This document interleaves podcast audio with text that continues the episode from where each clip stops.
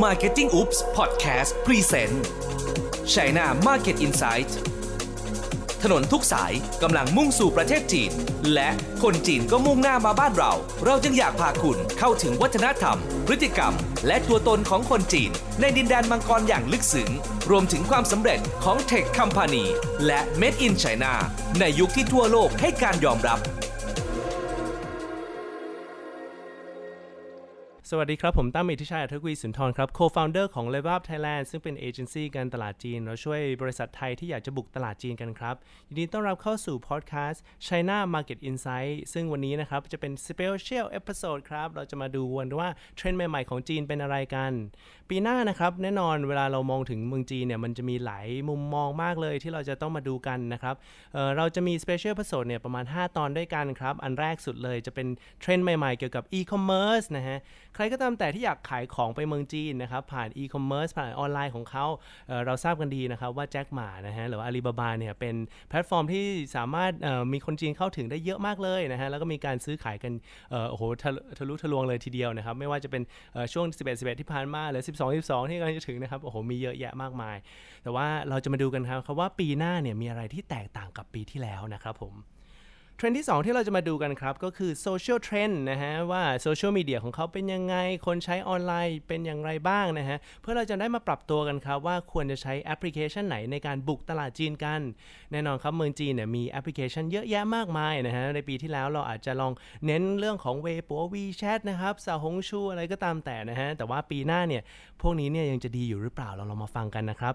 ตอนที่ 3 ครับแน่นอนนะฮะเราก็ต้องมาดูถึง Marketing นะฮะ Marketing Trend ของเขาหรือวิธีการทำการตลาดแบบใหม่ ๆ กันนะฮะสิ่งที่เราอธิบายกันไปตั้งแต่ปีที่แล้วเนี่ยกำลัง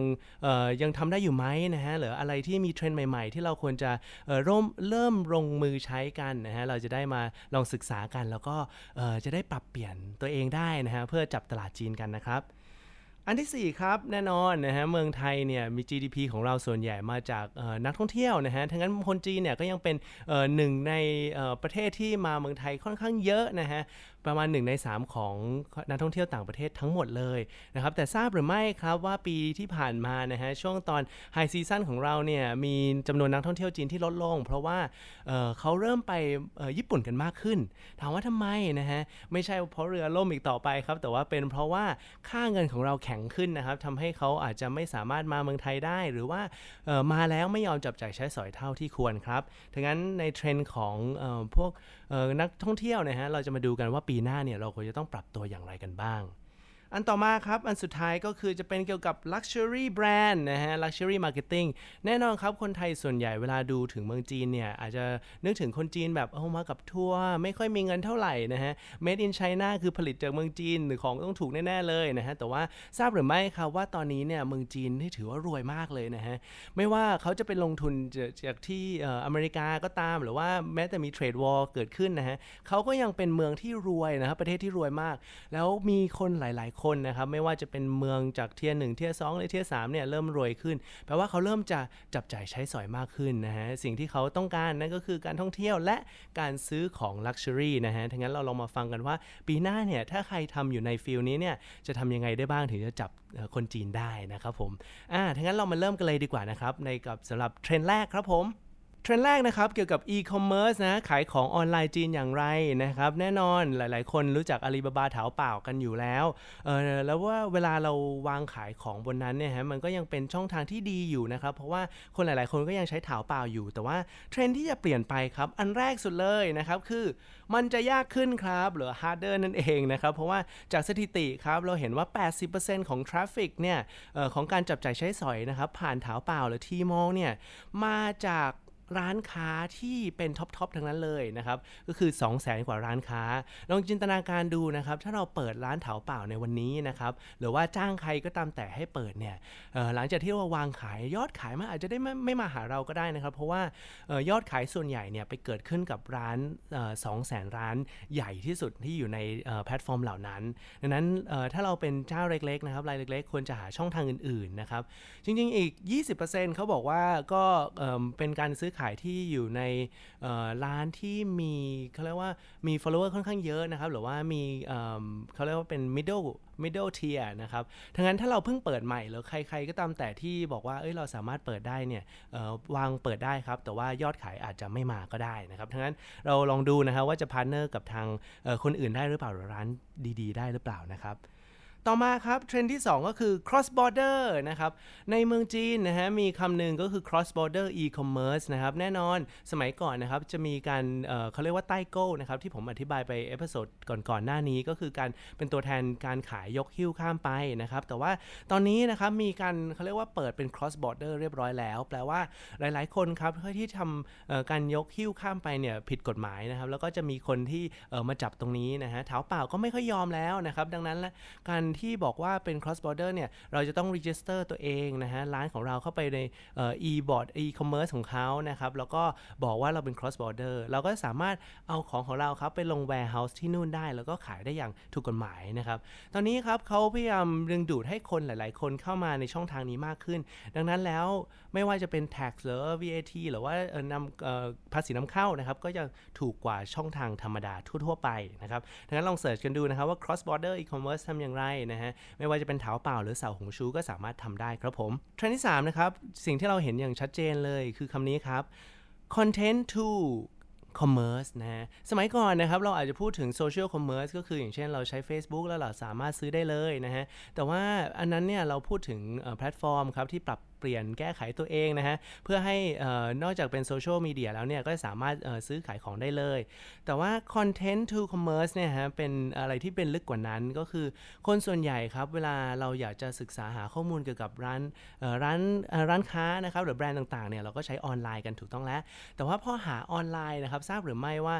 ตอนนี้มันสามารถลิงก์เข้าไปซื้อขายของจากที่อื่นได้ด้วยนะครับยกตัวอย่างง่าย ๆ เลยอาลีบาบาครับเขามี